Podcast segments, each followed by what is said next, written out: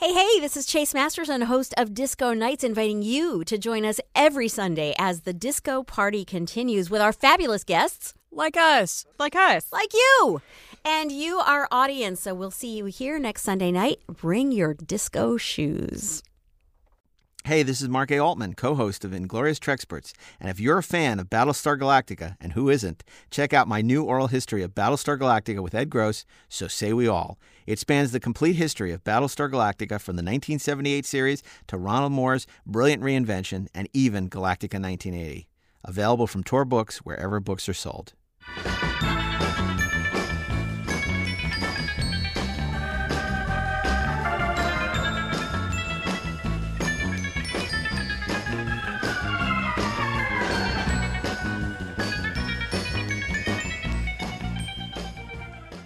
Hey, this is Mark A. Altman. And this is Daren Dochterman, and we are the Inglorious Inglorious Treksperts. Take a risk. Take a chance. Take a dare.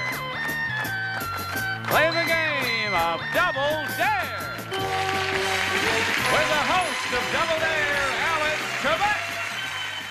We have over here a board with eight numbers on it, eight clues to a person, place, or thing. You have to pick four clues, give them to the spoilers, and hope they don't know the right answer. Each time one of the spoilers misses, we pay you $100. If you can get all four clues and we still have one spoiler who hasn't come up with the right answer, then you win the $5,000. And you've done that twice so far, right? Okay, so you've got to be feeling pretty confident. Let's look at the correct answer at the top. Star Trek. Now, that's a television show, but for our purposes, the subject is a title. All right, pick a clue. You're going to have four passes to use also in case you don't want to give a clue to the spoilers. Pick a clue right now. Number seven. The fans of this series are called Trekkies. You want to give that one or do you want to pass on it? I think we better pass on that. Okay, the people in the audience agree with you. You've used up one pass. Pick another. Number three. An entire Princeton graduating class wrote to the network to protest its cancellation. Give it They're saying give it. That doesn't sound too bad. All right, fine. Let's bring the spoilers on. Spoilers, the subject is a title. Here is your first clue. An entire Princeton graduating class wrote to the network to protest its cancellation. We'll hear from Dr. Neri first. The $64,000 question. No, you're wrong. Let's go to Dr. Lindenmeyer. Spoiler number two. Oh, Star Trek? You're right. That's $100 for you. You have just won $100. Okay, we'll go to spoiler number three. Dr. Baker, Mannix. that is incorrect, and that means you now have $200. And have we got a show for you today? I don't know if you're going to be as excited as I am, but I this is the greatest episode we've ever done. If you've listened to us before You and, know- and you've, you've heard, you've joined us on our tour through the Trek universe, you'll know how wonderful this moment you know, is. people come up to me and they say, you know, why do you do this podcast? You know, it's not like you, you can make money or do anything like that. It's for days like this that I do this podcast, and I'm going to tell you why in a second. Um, it's just it's extraordinary. It's an extraordinary story. Um, you know, you know, all year long we've been celebrating the 40th anniversary of Star Trek: The Motion Picture, and we talked about a couple of weeks ago the Star Trek: The Motion Picture novelization, and we talked about all the the the, the, the accompanying ephemera that came out at the time. You know, the McDonald's Happy Meal, uh, the, the, the the costume book, uh, the blueprints, all this fun. Uh, and amongst, and of course, who could forget Walter Koenig's Chekov's Enterprise? We did a great show on that. It's a great book. Um, there was another book that came out shortly after the release of Star Trek: The Motion Picture. It's But one wait, to talk about with us is of no, no. course, I, I'm going to get to Burnett. our, who our guests are. Okay. Um, I just wanted to mention him Yeah, yeah, 'cause no, because, because I he gets forgot forgetting him. a lot. He gets forgotten. Forgetting. forgotten. So uh, among among those those incredible books uh, that came out that year, seminal books, books I picked up as a kid, was was one book in particular. And here to talk about that very special book, uh, we have. Uh, he's a YouTube commentator. He is a writer, director, producer, um, raconteur, and raconteur extraordinaire. Extraordinaire, five star raconteur. Uh, Mr. Rob Meyer Welcome back, Rob. Mark, you know, you've provided throughout my life a lot of amazing experiences. Now, I never thought there was a time in my life when I was 12 and Star Trek the Motion Picture had come out. And like you mentioned, there was all these books like the Star Trek Space Flight Chronology that had come out that I loved. But there was one book that challenged me. There was one book that put a huge gauntlet down right in front of me. It will challenge your intellect. It it was something that I never that I dove in and I thought ah, for sure, I know my I know my Trek. But I learned that The Star Trek puzzle book. not Remember that, book. one? yes. It was a different book, but I learned I was not who I thought I was. I learned I was not as great as I thought I was. I learned my intellect was not as expanded as some of the intellectual beings, non corporeal beings that we met in the Star Trek universe. Well, before we reveal who or what that might Oh, I'm not going to reveal that. Okay. I'm just saying that there was a time when that when that was put in front of me, and I thought for sure that was something I would never, never need to to to have in my life, or or of course I could surmount that, and I learned differently. So I, I have to I have to sort of lay the pipe for this as, as the expression So to goes, speak. so to speak, which is back in I don't know a couple months ago we had John Kim on the show. John Kim from the Librarians, wonderful actor, uh, great personality. Um, uh, he was on What's Up with Doctor Spock. That was the episode, and in it um, we brought in a guest who had never seen Star Trek, wasn't familiar with it. We're curious how could you ne- even through osmosis not know anything about Star Trek? And over the course of the show, we introduced him to Star Trek through trivia questions. Now, where did those trivia questions come from? They came from the definitive Star Trek trivia book. Now, this is a book. It's called the Official Star Trek Trivia Book. Over 600 questions and answers, including photo questions, on old newsprint. You know, this is before not everything black and white, no color.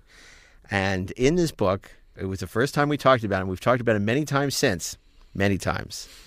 Um, some some good, some bad. But uh, uh, we talked about the man who authored this book, the great trivia master, and self-identified or or, or identifying as a, a, um, Rafe Needleman. Now, at the end of the show, Ashley Miller was our guest with John Kim. We were fascinated by this book and fascinated by this man, Rafe Needleman, um, a man who had the audacity to refer to himself as an Organian, who wrote this fantastic book um, that we all, I mean, I'm holding Daren's book. My book is at home, but it was my book that we used at uh, uh, for to quiz John Kim. Right. And it gave us, it gave us, you know, and we reached out to, to we attempted to reach Rafe Needleman. We opened the hailing frequencies through Twitter and social media, unable to find him. Uh, uh, Ashley was obsessed, and and through social media was able to determine that he was writing for some uh, very um, prestigious uh, business magazines, and we we thought, okay, well. You know, uh, business trade journals and Forbes and things like that, or, or but we didn't hear back. So we assumed, of course, you know, look, he wrote this almost 40 years ago. Clearly doesn't care about Star Trek. Might be embarrassed. Doesn't even want people to know that he did this book. Could have been a nom de plume. It, for all we knew, I mean, a name like Rafe Needleman, it was very possible, right? And and, and so we, it became a runner on the show. We've talked about it many Right. times. Well, a couple months ago, I, I get contacted through email, and it's Rafe Needleman. And he says, I heard what you said about me on the show.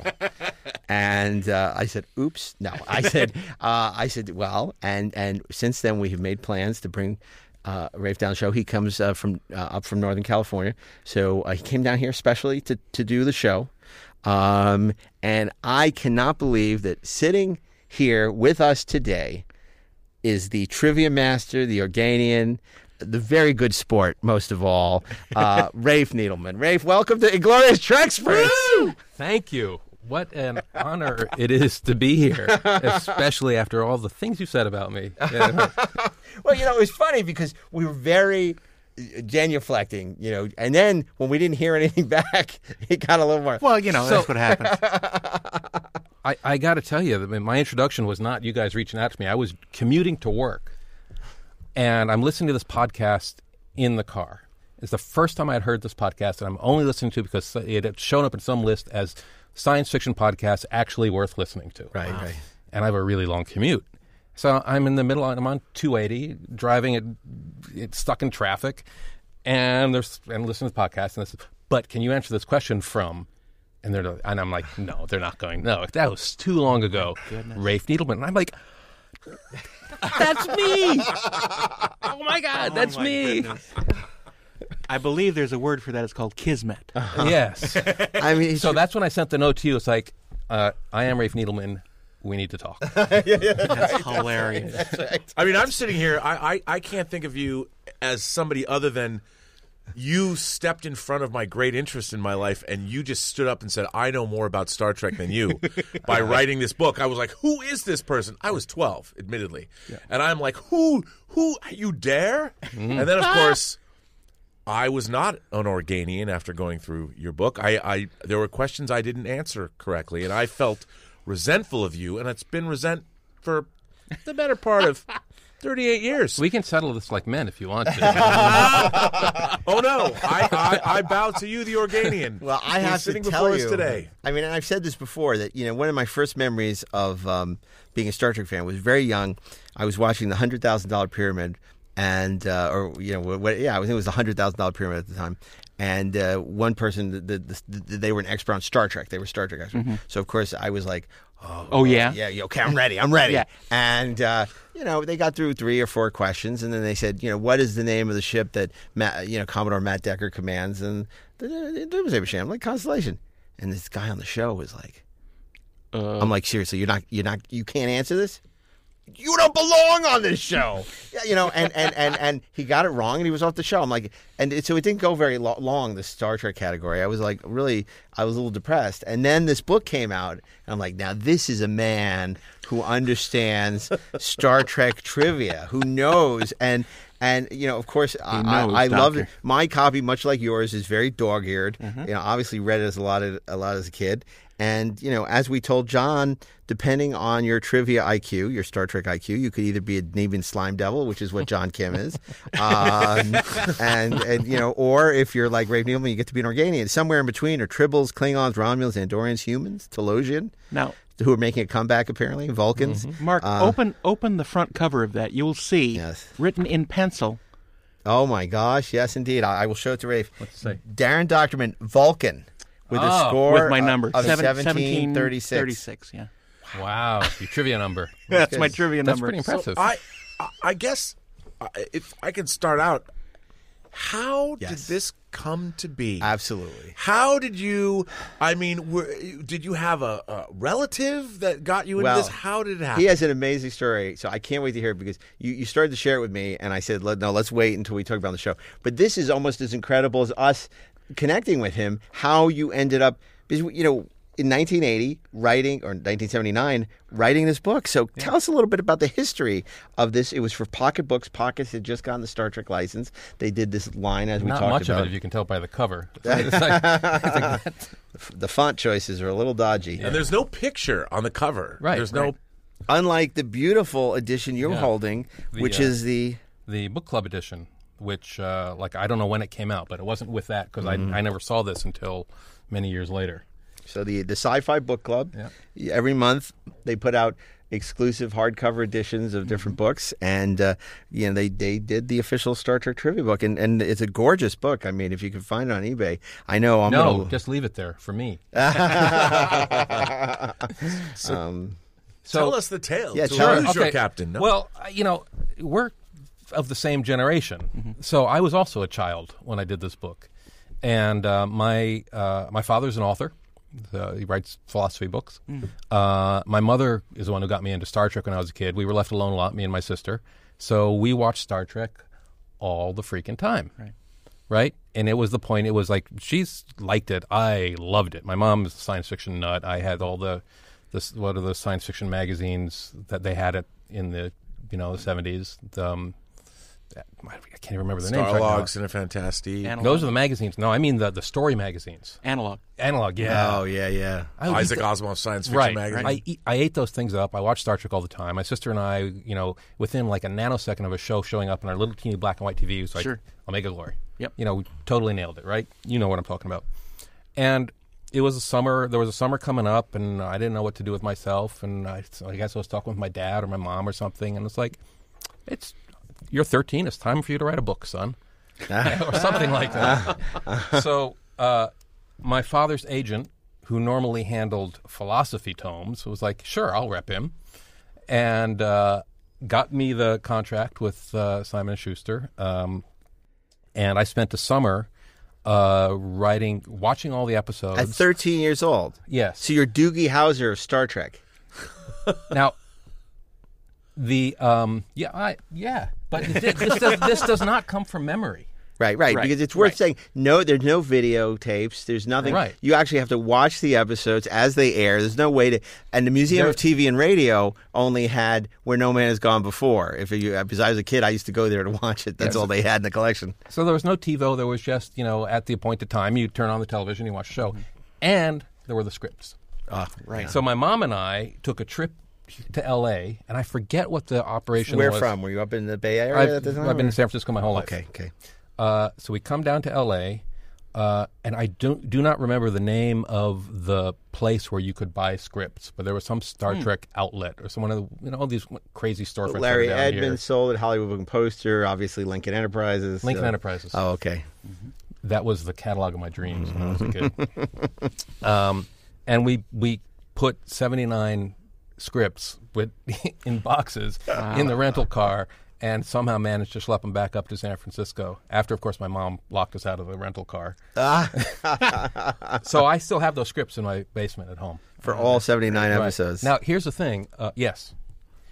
Um, I didn't know this when I was 13 years old, but the script and what airs Different. sometimes a little different. Yeah. And this is from the scripts Right. mostly. So yeah. So that was the summer. That was my, my a misspent summer, just sitting down Going with a box of index cards and writing questions out longhand. I mean, and there's quite a, a, a number of questions. I think, yeah, here it's listed. You have 703 questions in this book. Two scripts a day. Out of 79 episodes, you have 70, 700, over 700 questions. I mean, I had a paper route. You were writing Your paper the route ultimate prob- Star Trek trivia tome. your paper up probably paid better. Yeah. I Do doubt you it. remember how much of an advance you got for it? Do you remember? I'll tell you what, um, the single digit, the advance. I don't know if it was the thousand bucks or in the low single 1000s I never made the the uh, the advance back. Right, right. But considering my grades, it did get me into college. Really? Oh yeah, That was a big thing on your college application. I'm the author. I'm Organic. I'm a published author. Yeah, yeah. Wow. Right. Yeah. I mean, I believe it helped because I know how well I did in high school, and it wasn't very. Right. So That's wild. Well, you were published pocketbook Simon Schuster. It's a big imprint.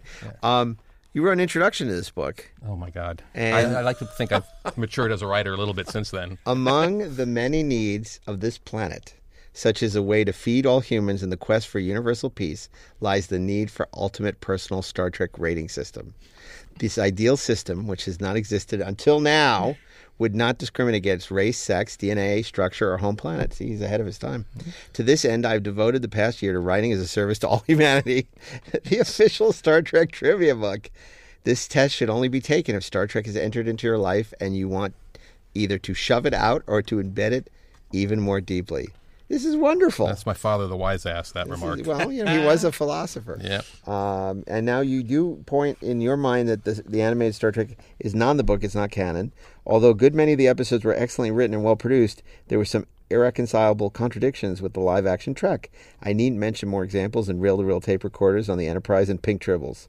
Now, since I'm using the titles of the episodes for reference, I'm including in the following pages a short summary of each episode, if only to refresh your memory.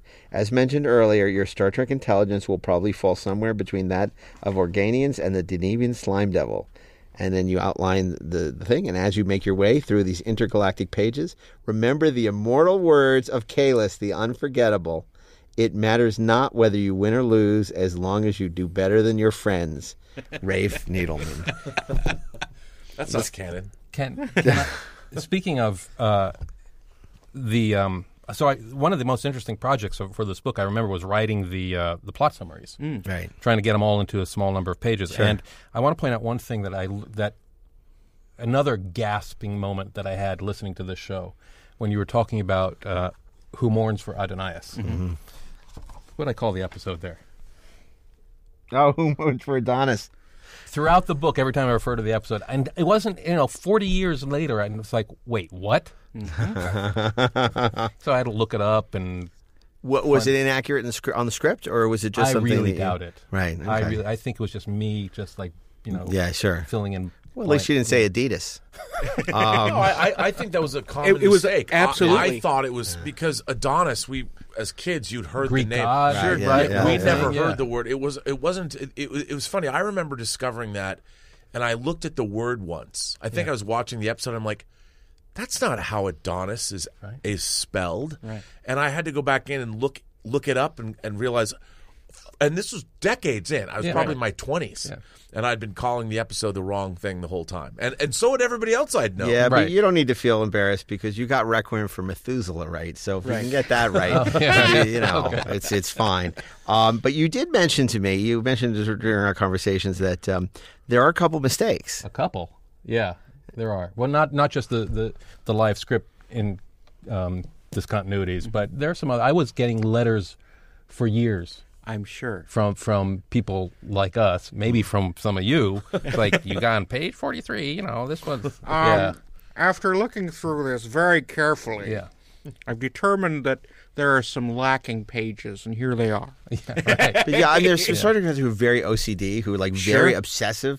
Like, you know, I would just brush it off. It's like, okay, it's a typo, big deal. You know, it's like, it- but people like get really hung up on Mm-hmm. on stuff. I mean, you know, I, you can be. It's really the sci-fi fans are very.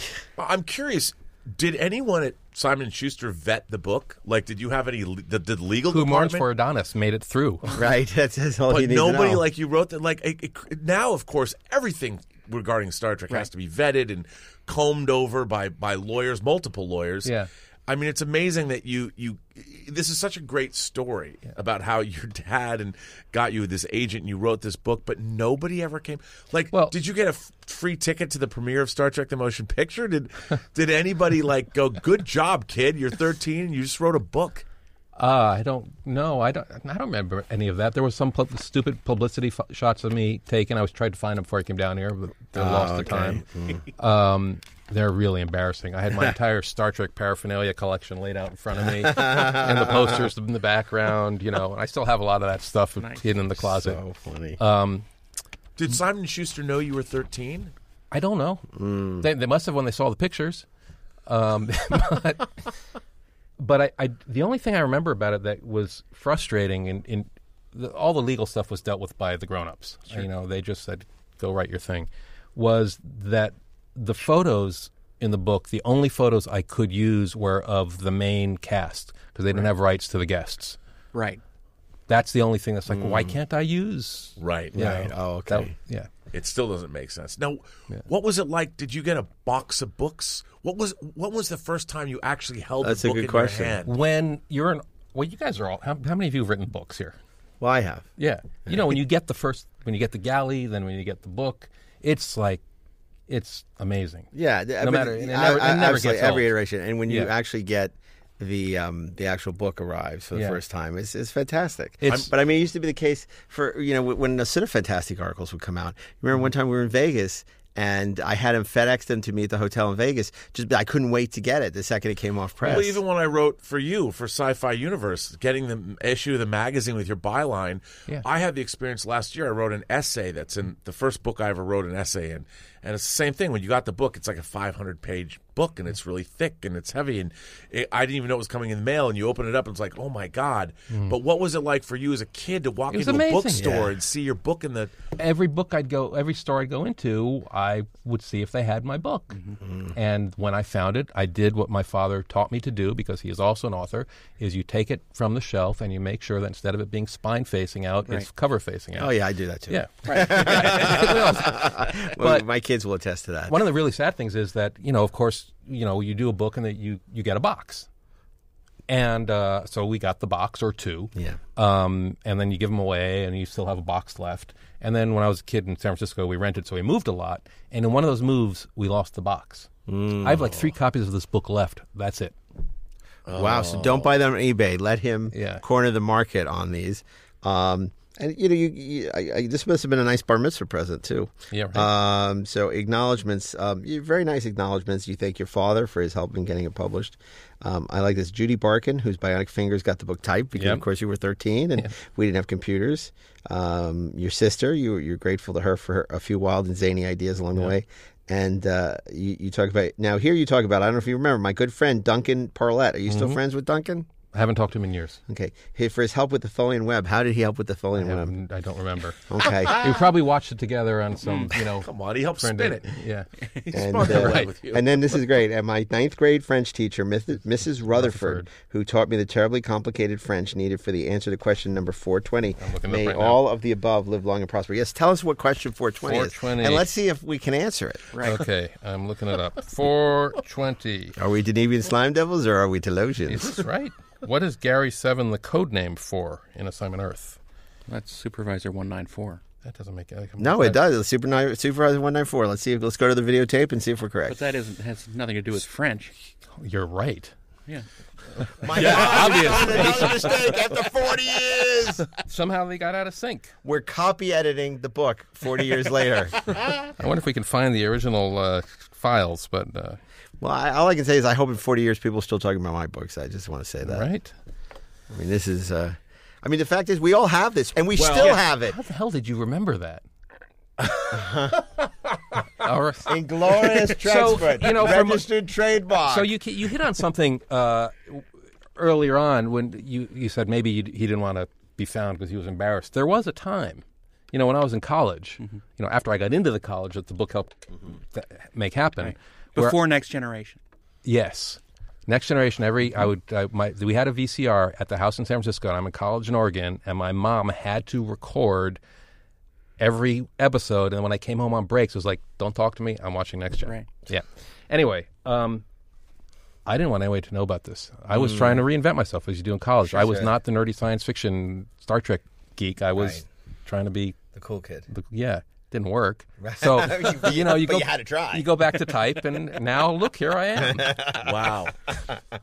That's so funny. But yeah, I mean, we saw like you know some of the magazines you were you know um, uh, writing for and, and everything, and you know a prestigious bond. We thought, okay, maybe you know he doesn't want. We didn't think you were 13 years old when you wrote it, but uh, you know we thought, okay, maybe he doesn't want to acknowledge this a long time ago, and people outgrow this. Not us, but people outgrow it, and uh, you know maybe he just doesn't you know want to because you know Ashley was like. Persistent. Uh, you know he would not you know he he was tweeting and doing and, and we didn't hear back. And you know obviously we went to uh, in that episode a couple of weeks ago trivial pursuit. Because Right. we're like we haven't heard from rafe. We're giving up on the, the trivia book. We're going to go to do trivial pursuit instead. Um, which that had mistakes more mistakes. Of course. and um, But not it's all nearly as entertaining and not No. nearly as organistic as uh, as the trivia book. Um, okay, well, you know, you have all been waiting for this I, I just, you know, I loved this book when I got it. It was, it was a different from Rob. My experience was, I knew more of this stuff than I thought I did. Ah, Right. that my brain had been so ruined by that time and so taken up by useless trivia of Star Trek that I was very pleasantly surprised at, at how I was able to do. Well, I mean, look, I was just kidding. I, I, I, I getting a. It was so much fun to have that because I don't think there had been a Star Trek trivia book published. No, at this this was the point. first one. Yeah, it was, only the one. puzzle book, but the puzzle book was like mazes Right. and Yeah, yeah. connect the I dots. saw, when I saw that on a bookshelf, I was like, "Oh my god, somebody's come after me!" And I was looked at it, it's Right. like, "I'm safe. I'm good for a while." Yeah. but then No. there was, yeah, Uh, but what was so great about that book is it was also a reference book, even though it was trivia. It was still you were still it made you think about the episodes, and it brushed up on uh, you brushed up on what you knew, and and I'm curious. I mean, what, how how is Star Trek? Does it still mean what it meant to you as a child? Like we, of course, as Mark just said, we haven't given up. Today is William Shatner's birthday, 88. 80th birthday. When we when we're recording, the record day this. we're recording this. Mm-hmm. And and how has Star Trek? You talked about watching Next Generation in college, and we were just talking about the Star Trek movies. Mm-hmm. Has Star Trek been something that you outgrew? no, it's it it is. It's made me who I am, you know, in so many ways that I I don't think about it day to day. But now that you ask, I mean, I, my God, it's everything, right? You know, it was you know the time with my sister, watching the show, you know, bonding with my mother over science fiction, uh, talking about the issues with my my my dad, the philosopher, um, And, your agent? and my right, and then you know I went into tech journalism, Right. and f- I've always loved science, science fiction, technology, and I've loved writing because that's my whole family's a bunch of writers. Uh, it's we got ink in our veins, and the two just came together, and it was like, oh my god, I found my calling. And now that I'm like comfortable in my own skin, I'm out. You know, it's sure I'm completely proud of of of this, and um, I'm trying as much as I can to bring uh, the knowledge and the sensibility, not just the knowledge of trivia and and, and stuff like that, but but the sensibility and the hope uh, into my work Right. and into my life. There's a project I'm The working. joy. Yeah. Yeah. and and Star Trek in particular, because of the optimistic view of the future and humanity, Mm-hmm. and you know, I I I love me some dark science fiction and uh, anti-heroes, Breaking Bad, Black Mirror, and stuff Sure. like that. But for so many people today, science fiction Is only that. dark. Yeah. It's miserable. And I I love these shows. They speak to me in a way, but that's not the science fiction that I know. And I it's it's always been about what if we had you know smart computers? What if we had a way to do this other, you know, to go faster than light, to uh, uh, you know, transport ourselves through the air, um, all this, all this stuff. Uh, you can tell incredible stories that are really about who we are if you have this optimistic outlook. Sure. Well, as a tech journalist, if I can ask you one more question, uh, we we talk about the nature of technology and how we've watched the rise of social media, and now we've got Yeah. AI and we've got Yeah. deep learning. Because of Star Trek, do you feel that our future as as a race, humanity, do you think that we have a, a are you optimistic about our technological future?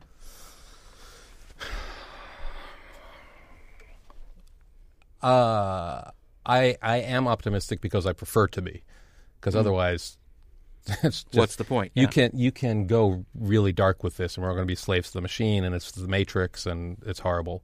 Or hmm. you can choose to be optimistic and say that either we will find a way to use this technology for good, or you can go off in the really screwball direction, which I tend to do when you know by myself, which is you know the future of who we are as humans is not just biological evolution. Right. You know, a good Borg, mm-hmm. Right. A good Borg. right? Well, you know, now that we've asked these singularity. deeply Yeah. cerebral and heady questions, I have a question. question number 587, in fact. In Charlie X, what reason does Charlie give for shorting out the Enterprise's subspace radio? Anyone? Hmm. I'm trying to remember that. Well, you're looking in the book. That's not Don't tell remembering anybody. it. I, I think I remember. Oh wow, Yes, Daren? I think he said we don't need that subspace chatter. Wow. oh my God, He's good. yeah. you, you're good. You're good. if it were not for the errors in the book, you probably would be an Organian. That is uh, that's wild. Okay, well, anyway, um, we know where this is going. Uh, did um, I got to ask you? I mean, after the success of this book, um, clearly you sold three books. Um, Yeah, right. uh, My my question is, uh, did you ever consider revisiting it, doing a subsequent volume, or maybe when Next Generation came out when you were in college, approaching Pocket about doing a follow up version once there were different uh, new iterations of Star Trek? Well, I never got into anything but the original series to the same depth.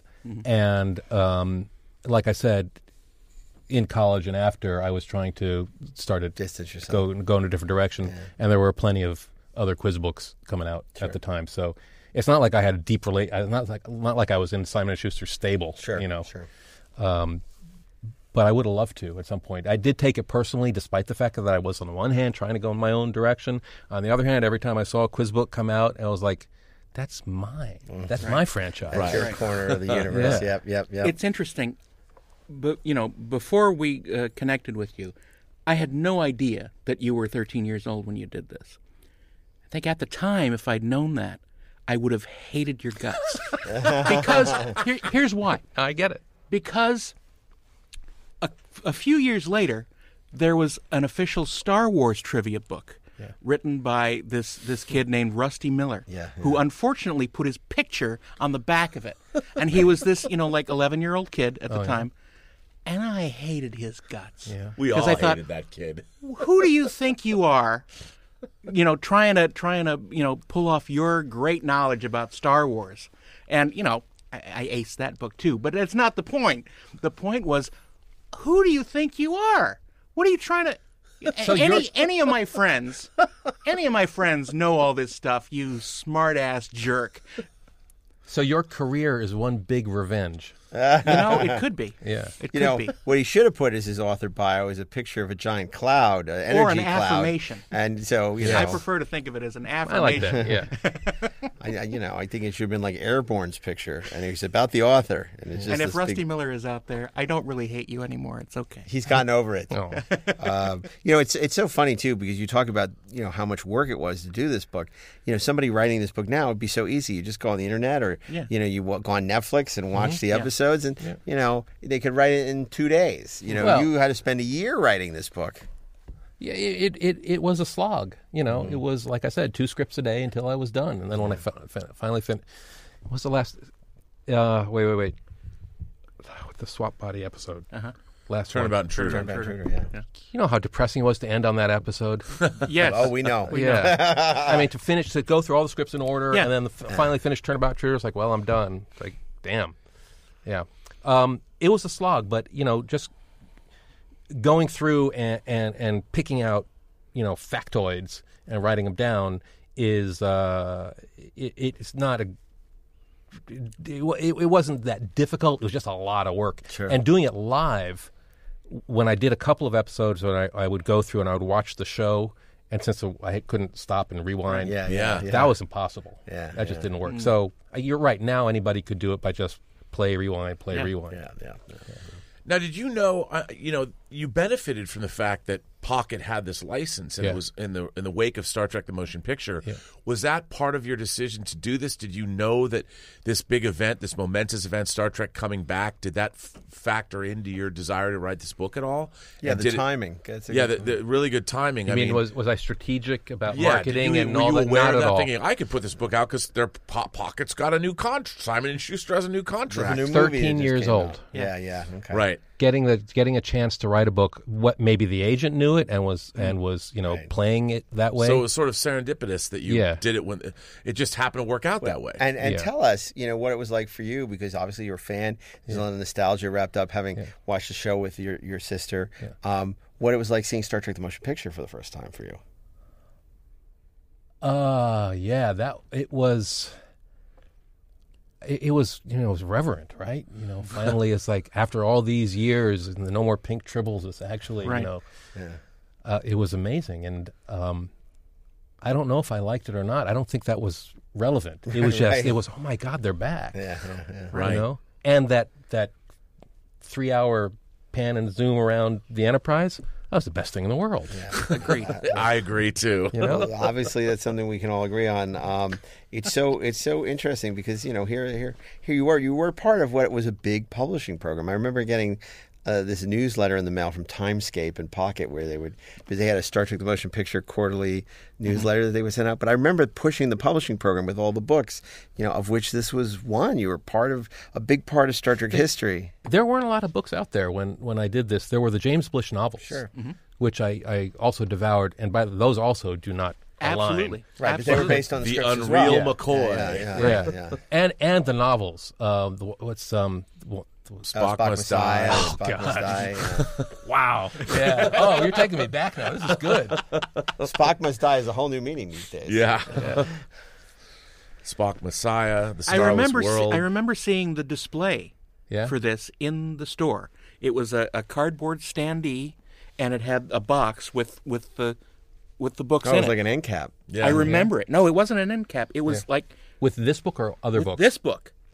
This book. Wow. I remember it because of the colors. They didn't I even remember tell that. me any of this stuff. Yeah.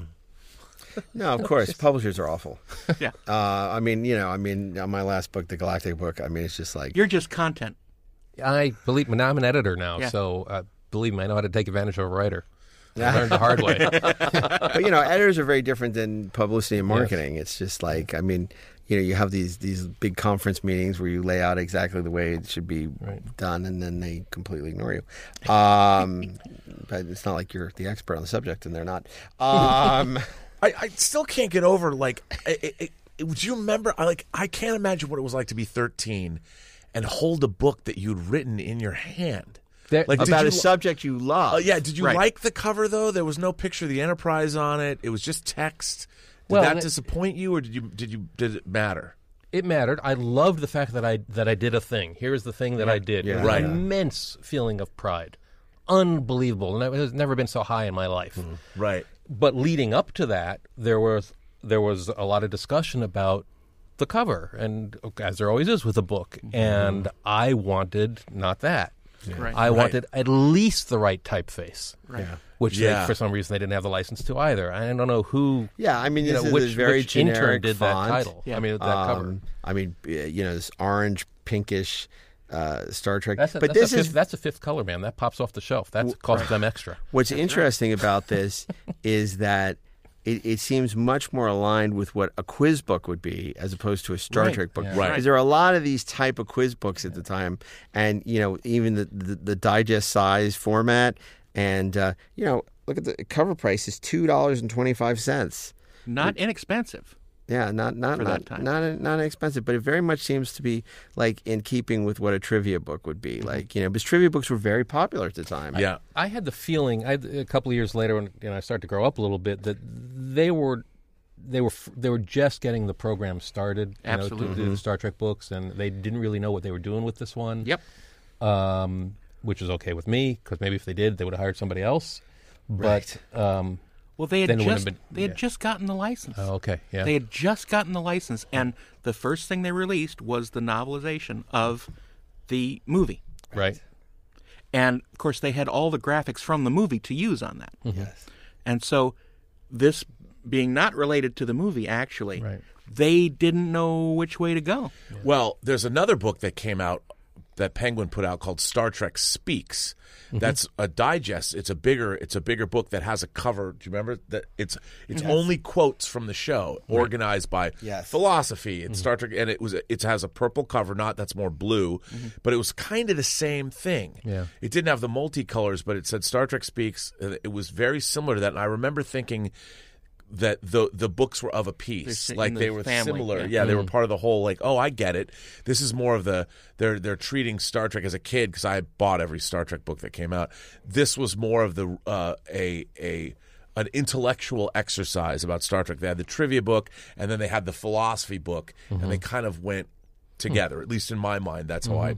Well, I mean, it's saw it. interesting because when we talked to Walter, he talked about how they didn't put his book out till 1980 because they had Susan Sackett's making of Star Trek coming out in 79, and they didn't want to step on that because it was Gene and Susan's book. Um, so, you know, this came out in 1980, but it was all part of that Star Trek the Motion Picture Yeah, Publishing Program, um, of which there were many, many books. Um, so I assume that th- there was the one printing and never went back in print. It was, it was, That was that one and the and the book club. yeah, and edition. and, That was and it. it's not available digitally or anything. I mean, no, was I've it. looked and looked. Yeah. Yeah. Um, so I mean, it's it's again, it's it's a rare treat if you're an owner of this book. And I, I look, I think it's very interesting also that we all own our, we still have our copies after Yeah. all these years. You know, I mean, we held on. I mean, how many times we moved? You came from, uh, you know, you've been in Chicago, you've been in, in The East Coast, in East yeah. Coast, and you know, Rob from Seattle, me from uh, New York, uh, and we all have our copies of uh, this. You know, forty years later, and uh, it's really it's it's remarkable. I mean, this book you did when you were 13 years old. Um, it obviously resonated. I mean, I remember, you know, doing questions with friends. You know, where we would quiz each other from the from the quiz book. Um, you know, it's it's the whole this whole thing is crazy. you know, I, I, I got to say, um, there, there's, I, I, I imagine you guys all went through this. There, this period of, you know, as as kids, you know, you absorb this world and you want to be in this world, and it's your escape from reality world. And then you grow up, go to college. At least I did, and you know, you try to find yourself again, and you think that, you know, that nerdy person is. I'm going to move on, become something else. And then for me, you know, I, I grew up and I, I started to own this, and to find that there are other people who are not just feel the same way about this in, in a way that is integrated into their lives and, and, and isn't the you know working behind the counter in the comic book shop in your fifties thing, uh, but you have lives and you're actually working on Star Trek, the franchise, all of it, Right. um, and taking care of it. That's what I hear when I listen to the show, and it's it's so it's so great to hear that there are people who are working on the show. I mean, I, I know not everybody who works on Star Trek treats it with the same reverence that ever, that that you guys do, but it's just so good to, to hear that people who actually like it, who like their jobs. It's I just Oh, no, wanted to I say that it's just I mean, it's, it's, it's great to hear. You know, Michael Sussman, where he talks about you know working on Enterprise was like Mm-hmm. the highlight, particularly that fourth season with the Organians, uh, was one of his you know the highlights of his. Uh, you know, career, and he went on and created, you know, a hit show for TNT. That was not as exciting for him as working on Star Trek. You know, we talk Robert Wolfe, all these people. Uh, you know, uh, Lisa. You know, to have the chance to work on Star Trek, and of course, you know, when I think back 20 years ago, 21 years ago to when we actually made it, uh, you know, working with Shatner, and yet making a movie with Bill Shatner was not nearly as awe-inspiring as reconnecting 40 years later with Rafe Needleman. And of course, you did, didn't. Oh well, Doug Drexler was talking about meeting Stephen Poe, Stephen Yeah. Whitfield. Yeah. Yeah. You know, uh, in the Voyager. Uh, um, Art department, art yeah. department, which was a remarkable story when we had Doug Drexler on the show. Well, I, you know, I haven't even told you this. You told the story earlier in the podcast where you heard us talking on the on the radio as you're driving your morning commute. I met a guy. I was at a, a bar last week. I talked to this random guy, mm-hmm. nice guy. I think he was a screenwriter. We start talking. Somehow we exchange information, and I get a text, a Twitter message from him. He goes. I was just listening to an audiobook called The 50 Year Mission on his commute, mm-hmm. and your name came up in it. and and, and I, he, he couldn't believe that. And I go, Well, you know, my good buddy Mark Altman, that we made a movie together, he wrote that book. And it's just funny to hear your tale about how you heard it on a commute. And this guy that I randomly meet, young guy too, much younger than me, is listening to Star Trek, is listening to your book, somebody random. And I think that there there is something about Star Trek that is it, it is eternal, it is it is immutable, it is lifelong, and it's something that grabs your soul. And once it's there, it never leaves. And uh, I've met more people through those things than random occurrences. I think there. I think that the universe sometimes There are there eddies are and eddies currents. that bring like-minded people together for whatever reason, for whatever end. But it happens that way. And you know, my first experience in uh, college was the first sight of like-minded people who came to the same place for the same reason. And because in, in high school, I had very few friends who were into the same thing as me Yeah, me too. um, and it was very isolating. And uh, but once I, you know, once I felt that there were other, you know, other people like me, you know, um, that I didn't I didn't shun this feeling. I doubled down on it Right. Right. and uh, embraced it. And that's the that's the way you got to Well, it's the Richard Dreyfuss theory. It's, you Yeah. know, there's people who saw the call of uh, Devil's Yeah, Tower, Encounters, and yeah. you know, some people made it and other people didn't, but they built their mashed potato mountains and they, Right. Right. you know, came and brought them everybody together. It's crazy. This above all else, to thine own self be true. That's correct. That's right. Okay, Otherwise, what? Why There's no bother? Why bother? Yeah. Well, do I- you do you think Star Trek is still relevant? Can it still be relevant the way it was to us as kids? Do you think that, that kids today, with, with all of our social media and all of our technology, do you th- still think that the that Star Trek can resonate? Because clearly, unlike a lot of shows, kids our age, we were so affected by Star Trek. It wasn't just some passive experience. We internalized it mm-hmm. so much, and it meant so much. I mean, we learned. We've talked about how our ideas of philosophy, our ideas of love, our ideas of friendship, our ideas Justice. of justice, Yeah. and all of these things. I mean, Star Trek was really almost a religion for us kids Yeah. at the Right. time. At the Yeah. time. Is that possible, do you think, for kids today in this day and age? Is- With Star Trek in particular, yes, could could kids, not the way it is. I don't think so. It, it start. It's too cerebral. I mean, I love it, and you know, I sit down every couple of days with my twelve-year-old, and we watch an episode. I had a whole onboarding pro- process for him. Trouble tribbles start obviously get him hooked, and then off to the races.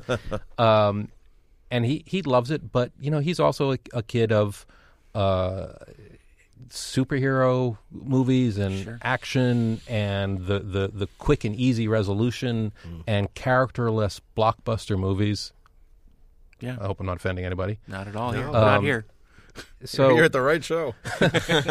so, um, I. It, but also, it's just it's a, it's a different era. I mean, we live in an era of of sound bites and tweets and filter bubbles and uh, massive special effects, and you don't have to work as hard to get somebody's attention because there's so much.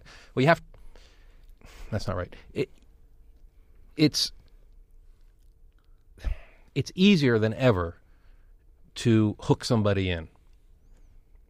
You don't necessarily, if you're producing media, have the luxury of taking the long view and being cerebral and, and, and appealing to, uh, you know, the better nature or, or the difficult questions. I mean, most.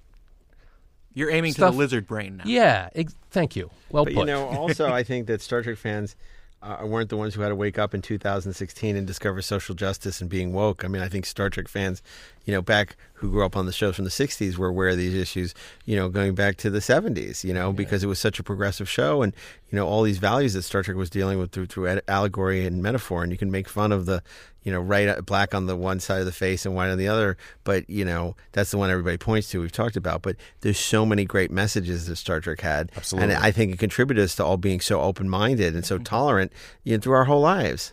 Integrated crew. You Yeah. know, There was just no question. There, Don't- there was no yeah. question. That was the way it was supposed to be. Yeah. Right. I mean, obviously, if the if the future is going to be different, how is it going to be different? And it's going to be different in a way that is better. Yeah. Let's hope. Or it right. should so, be. Right. Right. So, what's one of the ways it can be better? That's one, and there are many others. Now, have you admitted to your 12 year old that you wrote a Star Trek trivia book? He knows you were I'm his here. age? Yeah. He knows you're here. I was the first person I told was like, "Hey, guess what happened when I was on the po- on, on the commute today?" Oh my God! And Yeah. what does your sister think? Because you're you're visiting your sister while you're here. Yeah. What does she think about all this insane insanity? She thinks it's cool. of course. You know. So funny. You could Because say it- you're 'cause sitting it in the, is. you're in the Yeah. offices of the, the guy who produced Independence Day. And Right. and, and then you you know you, you you have a career now writing about tech and being involved in the tech industry. So Star Trek clearly was an inspiration on that. For, for me and many other people. Do you- Some people don't realize it, but it was. Yeah. where where, where, where, where- do you think that um, you know obviously you know we talk about cell phones and all the inspiration of Star Trek. Where do you think tech is is going in terms of a Star Trek future? I mean, what are we what are we looking at in the next you know what are going to be the big innovations and, and, and that that seem Trekian in the next you know obviously the tele the transporter is nowhere uh, unlikely to ever be uh, you know um, uh, invented by uh, Can I just say Tim that there, there's an episode I just I, there, there- it's Enterprise where there there's some transporter the trans some transporter guy is trying to get his son out of some bubbly space. And they address the issue of the transporter being a, a murder machine as just like, and people were worried about this, just the philosophical ramifications, which are silly. That's like, dude, yes, you can't just brush it off like that. That is an issue. Right. Anyway, um, well, my son's job, as I have told him, is to solve gravity, because obviously, if you're going to accelerate ships to quarter of the speed of light in half a second, you've got a bit of a gravity problem. So he's got to fix that. That's his job. He's, he's, uh, um, but I, I, what's really interesting to me is, and Star Trek talked about this, uh, got into this a lot. All the shows did in various ways. Is um, AI, machine intelligence. Um, sentient the our our machines that we can interact with on an emotional level and if they are indistinguishable from from sentient beings Right. are they sentient Right. that's an interesting question. What is our question responsibility to right uh, sentient life Yeah. that we create? yeah. I, I actually I, I, I one of my side uh, hustles is I, I write a uh, blog about technology etiquette about Wow. how just because it's fun, right? And I put on a persona, like a Miss Manners persona. It's like how you should treat other people when your communications are mediated by technology. And one of the questions I, I ask is, do you have to be polite to Alexa? Wow, that's a really great question because I've asked that of my kids too. Right. I mean, I feel it's conditioning a whole generation to be rude because it's Right. just like uh, annou- Alexa announce, Alexa do this, Alexa what's the weather, and you're never Right. saying please, you're never saying thank Right. you, and are you conditioning people to be rude? Wow. It's an interesting question, right? Yeah, What's very- the answer? Well, I had one answer, and then I thought about it, and I came up with the other answer. And the first answer is teach your children that people are people and machines are machines. T- And you have to treat people as people and be nice to them, but a machine is a machine and it doesn't need or deserve your emotional mm. in- investment because you're not going to get it back. But, Yet. but, Yeah, this is a Dred Scott. So Right. you you know, uh, as these machines become smarter and smarter, mm-hmm. uh, and as they are programmed or they program themselves through through deep learning and AI to react in a more emotional way, do you want to risk pissing off the United Airlines reservation bot? No, you really don't. right, right, right. But All your even flights have even been canceled. even past that question though, what does it hurt us to be courteous? It doesn't hurt us at all. No, it doesn't. But it doesn't. But we we can't expect the same real emotional investment coming back to us. So courtesy, yes, But but we shouldn't expect that anyway. from ourselves, from each other. No, from each other. You shouldn't expect anything from someone else. You should only be responsible for your output, and whatever comes back is lovely. But it won't be because you don't deserve it. we should do an episode on that because that, that's that's a very interesting way of, of that we could expand our minds. Yeah. Uh, most people don't live like that. Let me ask you this then, since you brought this up. Why can't the way we treat Alexa be practice at how we should treat human beings in a situation where they can throw something back our way? The simulator, an emotional simulator. Sure. I mean, May- Alexa itself is asking us just by giving her a voice and a name. You're you're you're And anthropomorphizing if to a certain Alexa extent. were programmed to respond positively to such thing, Right. would that help people be better people? Maybe, maybe not, or maybe it would program us to be as robotic as as the machines are, or Mm-hmm. as as ungenuine as a programmed response is. And there's another reason to, by the way, there's another reason to be nice to AIs is that sometimes when you think you're talking to an AI, you're actually talking to a person because that's how a, a lot of AIs Mm. get trained is they slot in a person. Hmm. in the meantime. Not with Alexa, but some of the But with early- Roomba, you don't realize that there's, there's a little brain in there. Right? Mars attacks. that, that's that's. Cr- I mean, wow, this is so interesting. this um, went from being from a Star Trek trivia book to the deep philosophical Deep underpinnings This is what happens when you Newman. spend your life in Star Trek. That's brain. correct. Yeah, Right. yeah, You know? you think a little more deeply about the world, and I, I wrote about startups for three years. Every day, I'd interview some startup founder, and I write up my thoughts for Red Herring magazine back in the day. oh yeah, And so every day I was meeting some insane entrepreneur who had this crazy idea, you know, we're going to deliver pet food in a van or um, self healing bridges or, you know, whatever. So just, I, crazy idea after crazy idea. That is what I, what I did. And it was the closest I could come, I think, to the future, to Star mm-hmm. Trek, is to seeing people who are trying to build it. Now, when when you did this, do you have like Peter Thiel on speed dial and go, "You're never going to guess what I heard"? Did he did he like reach out to you? and Go, what kind of crazy ideas should I be looking at? So do, you, do you have that network up in San Jose or? Well, a lot of people. This was so. I started doing this column for called Catch of the Day um, in the first dot com bubble through ninety seven ish, ninety eight through through the bubble popping in late 2001, in 2000, 2001. and um, this was before blogging became a real thing. So I, the email was sent out. Uh, it was sent out in an email, and it was really short, and everybody could read it in like thirty seconds. So I heard that a lot of and the company I was working for we did startup conferences, tech conferences, and everybody read the column. And these were the VCs and the entrepreneurs of Silicon Valley. So for a time there, it was like everybody read the column in the morning, and that was really freaking cool. Because just like when I was 13 doing the official Star Trek trivia book, I was um, I'm not an entrepreneur and I'm not a venture capitalist.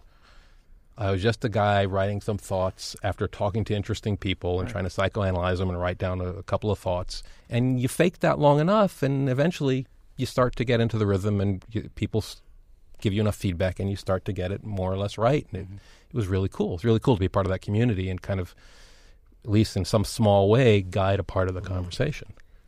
it is completely unrelated. Have you ever gone to a Star Trek convention? Yeah, oh yeah. You have. So you go. have you ever encountered Not people who know who you are, or have you signed books, or Uh, onesie twosies, but no, not not at a convention or anything like Well, that. that's yeah. about to change. Yeah. Yeah, yeah, now you're going to be a rock star. Hello, Vegas. no, I've never been. I've never been pulled over at a at a Star, at a Comic Con or Star Trek See, convention. James for- Cawley has yeah. to get him up to the sets in Ticonderoga. Legendary Star Trek author Rafe Needleman is in the house. Anything is possible. That'd be cool. Well, look, I, I, I cannot thank you enough. Not only uh, the fact that you heard the show and you reached out to us, not only the fact that um, you, you, you came down to the show, but you came down from, you know, you uh, flew down here to do the show. I mean, uh, the, and and it was such a delight and such a thrill to have you on and to be able to talk about this magnificent book that you wrote when you were 13 years old. Uh, came out in 1980, the official Star Trek trivia book. Um, and you know, all powerful, all knowing, but still have mistakes in the book, which makes me feel better as an author who is suffering with mistakes in his book. They still, we told them to correct Jacqueline Lichtenberg. They got that wrong, and the audiobook is a nightmare. Um, so I feel much better because I'm only a lowly human. Um, so uh, this has been great. Is it? Hasn't this been great? I've loved it.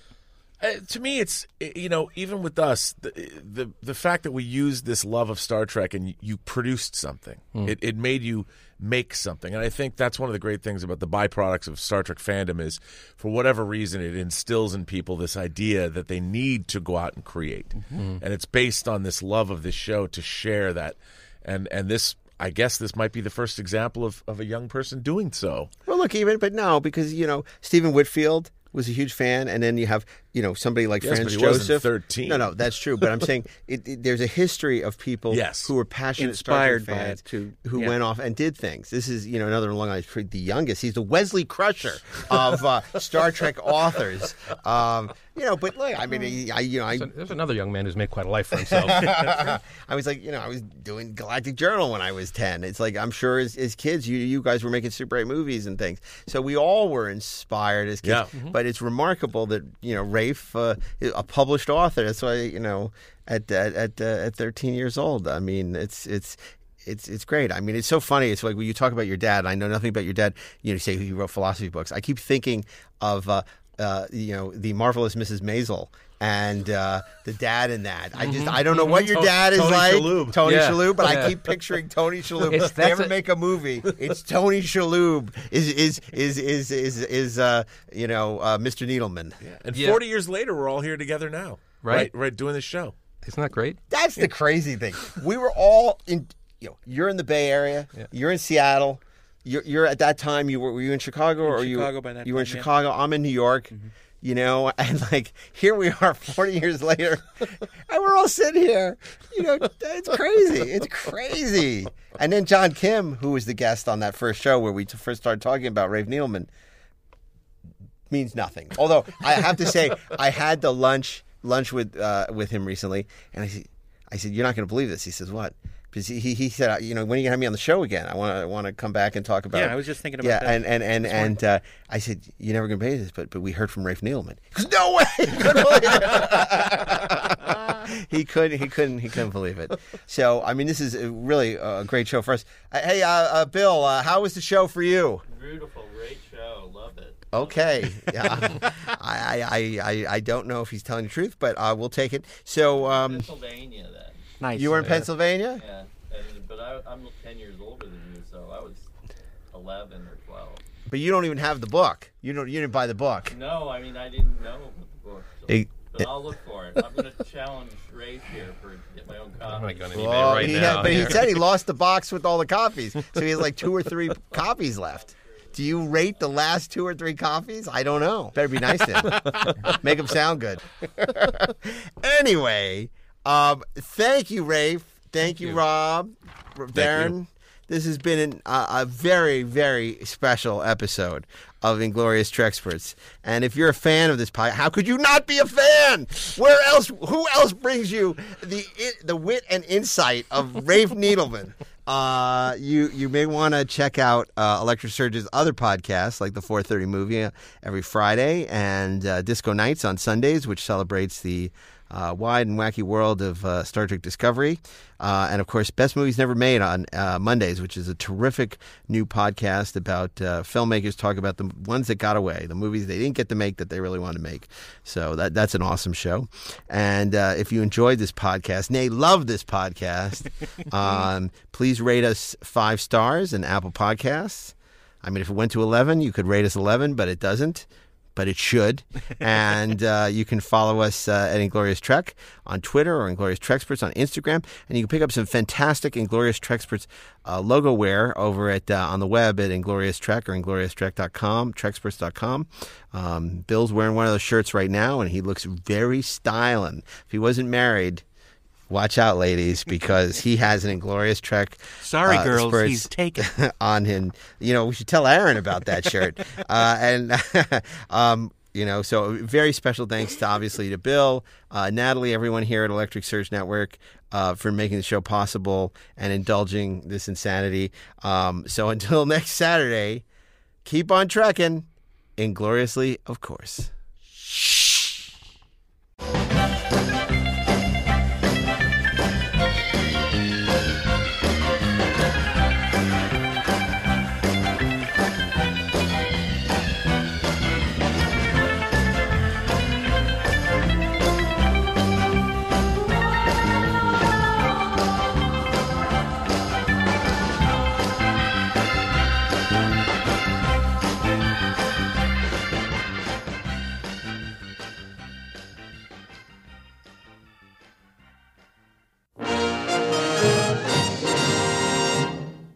This podcast is a production of the Electric Surge Network.